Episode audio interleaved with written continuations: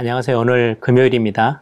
오늘 또 하나님 앞에 중요한 말씀에 여러분들 귀를 기울이셔서 오늘 하나님이 주시는 말씀, 내게 허락하시는 그 어, 발견해내는 시간 되길 바랍니다. 어제도 잠깐 같이 나눴던 것처럼 우리의 마음밭 굉장히 중요합니다. 하나님 저에게 응답을 시작하셨던 그때가 어, 느 날 제 마음밭이 좀 바뀌기 시작하면서 어, 하나님의 은혜를 좀 사모하고 정말 하나님을 어, 더욱더 간절히 찾고 그리고는 하나님의 말씀 듣기를 청정했던 것 같아요. 그럴 때 내 마음에 하나님 담겨진 그 말씀 때문에 저를 여기까지 하나님이 인도해 오셨는데요. 여러분들 그런 어떤 응답들 오늘 또 확인하는 그런 축복이 있기를 바랍니다. 저는 어, 자주 우리 성도님들에게도 말씀드려요. 굉장히 요즘 일들이 많이 바쁘시죠. 근데 바쁜 거하고 내 마음이 분주한 거하고는 엄청난 차이예요. 많은 어, 학자들은 분주함은 사단이 가져다 주는 단어라고 이야기를 합니다. 왜냐하면 분주함 때문에 놓치는 게 엄청나게 생기는 거죠. 바쁘다고 기도 생활 놓치는 거 그런 법은 없어요. 바빠도 우리 커피 한 잔 점심 먹고 마시는 그 시간에 하나님께 집중할 수 있어요. 제가 대학 때 진짜 하나님이 제게 은혜를 부으셨어요. 예배할 때 한 1, 2분 시작하면서 저는 그때 성가대에 서 있었는데요. 성가대에 서서 이제 성도님들이 막 이제 자리 잡고 앉고 성가대 예배 시작하기 전에 한 2, 3분 전에 들어와서 이제 자리를 딱 세팅하잖아요. 그 서서 주루를 마치고 있는 그 시간에 매 주일마다 하나님 앞에 그렇게 기도해서 하나님 내가 중고등학교 때 놓쳤던 그 시간 이 예배 시간에 하나님 나를 살릴 수 있는 내가 진짜 힘을 얻을 수 있는 하나님 말씀을 내게 허락해 주십시오. 이 예배 가운데 내가 하나님께 집중하겠습니다. 이 예배를 통해서 내 인생이 바뀌고 하나님 생애 최고 응답을 확인하는 자리가 되게 해달라고. 그 기도하는데 1분도 걸리지 않았거든요. 매일 예배 때마다 제가 기억하고 잊지 않고 그 기도를 하기 시작했어요. 제 간절함의 표현이고 제가 하나님의 은혜를 사모하고 말씀 청종함의 제 중심의 고백이었거든요. 이게 제 삶을 바꿔오기 시작했던 것 같아요. 여러분, 어, 영적인 여유, 시간 반드시 놓치지 마세요. 사단에게 뺏기지 마세요. 시간은 여러분들이 하나님이 여러분들에게 주신 굉장히 중요한 특권이에요. 그걸 가지고 여러분들이 쪼개고 쪼개서 영적인 썸밋 타임 찾아내시기를 꼭 바랍니다. 그때 오는 하나님이 위로부터 주시는 힘, 이거 가지고 사회생활하고, 이거 가지고 학, 학교 생활하고, 이거 가지고 만남과 모든 것들, 사업을 해 나가는 게 굉장히 중요하겠죠. 저는 이제 목회자기 때문에 같이 함께 동역하는 많은 교육자들에게 부탁합니다. 이 비밀을 갖고 있는 영성 반드시 있어야 된다고. 내 개인의 영적인 힘이 있어야만 가능하다고. 여러분들 저와 여러분이 특별한 게 특별하게 무슨 막 대단한 전도 운동을 하는 게 아니고요. 쓰나미처럼 막 확 휩쓸려 가고 있을 때 여러분들 영화 같은 거 보셨죠? 든든하게 뿌리 내리고 있는 기둥 딱 붙잡으면요. 떠내려가던 거에서 버텨낼 수 있어요.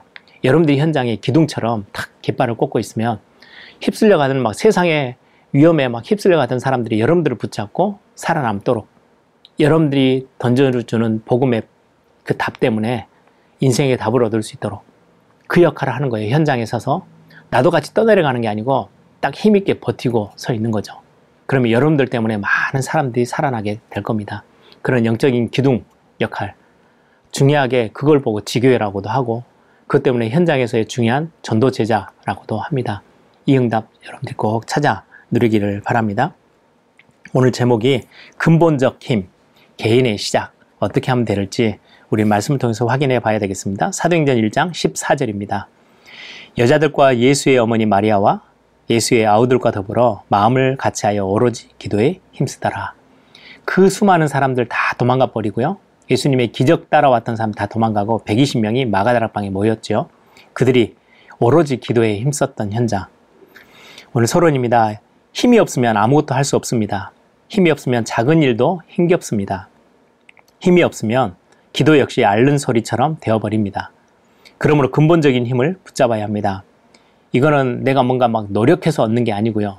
이미 복음 안에서 그리스도를 통해서 주어진 것들이죠. 개인이 근본적인 힘을 붙잡을 때 주의해야 될 것들이 있습니다. 첫 번째, 응답보다는 영적 상태. 사람은 대부분 응답을 받으려고 몸부림칩니다. 그보다 중요한 것은 영적인 상태입니다. 응답이 오더라도 영적 상태가 좋지 않으면 많은 것들을 놓쳐버리는 거죠.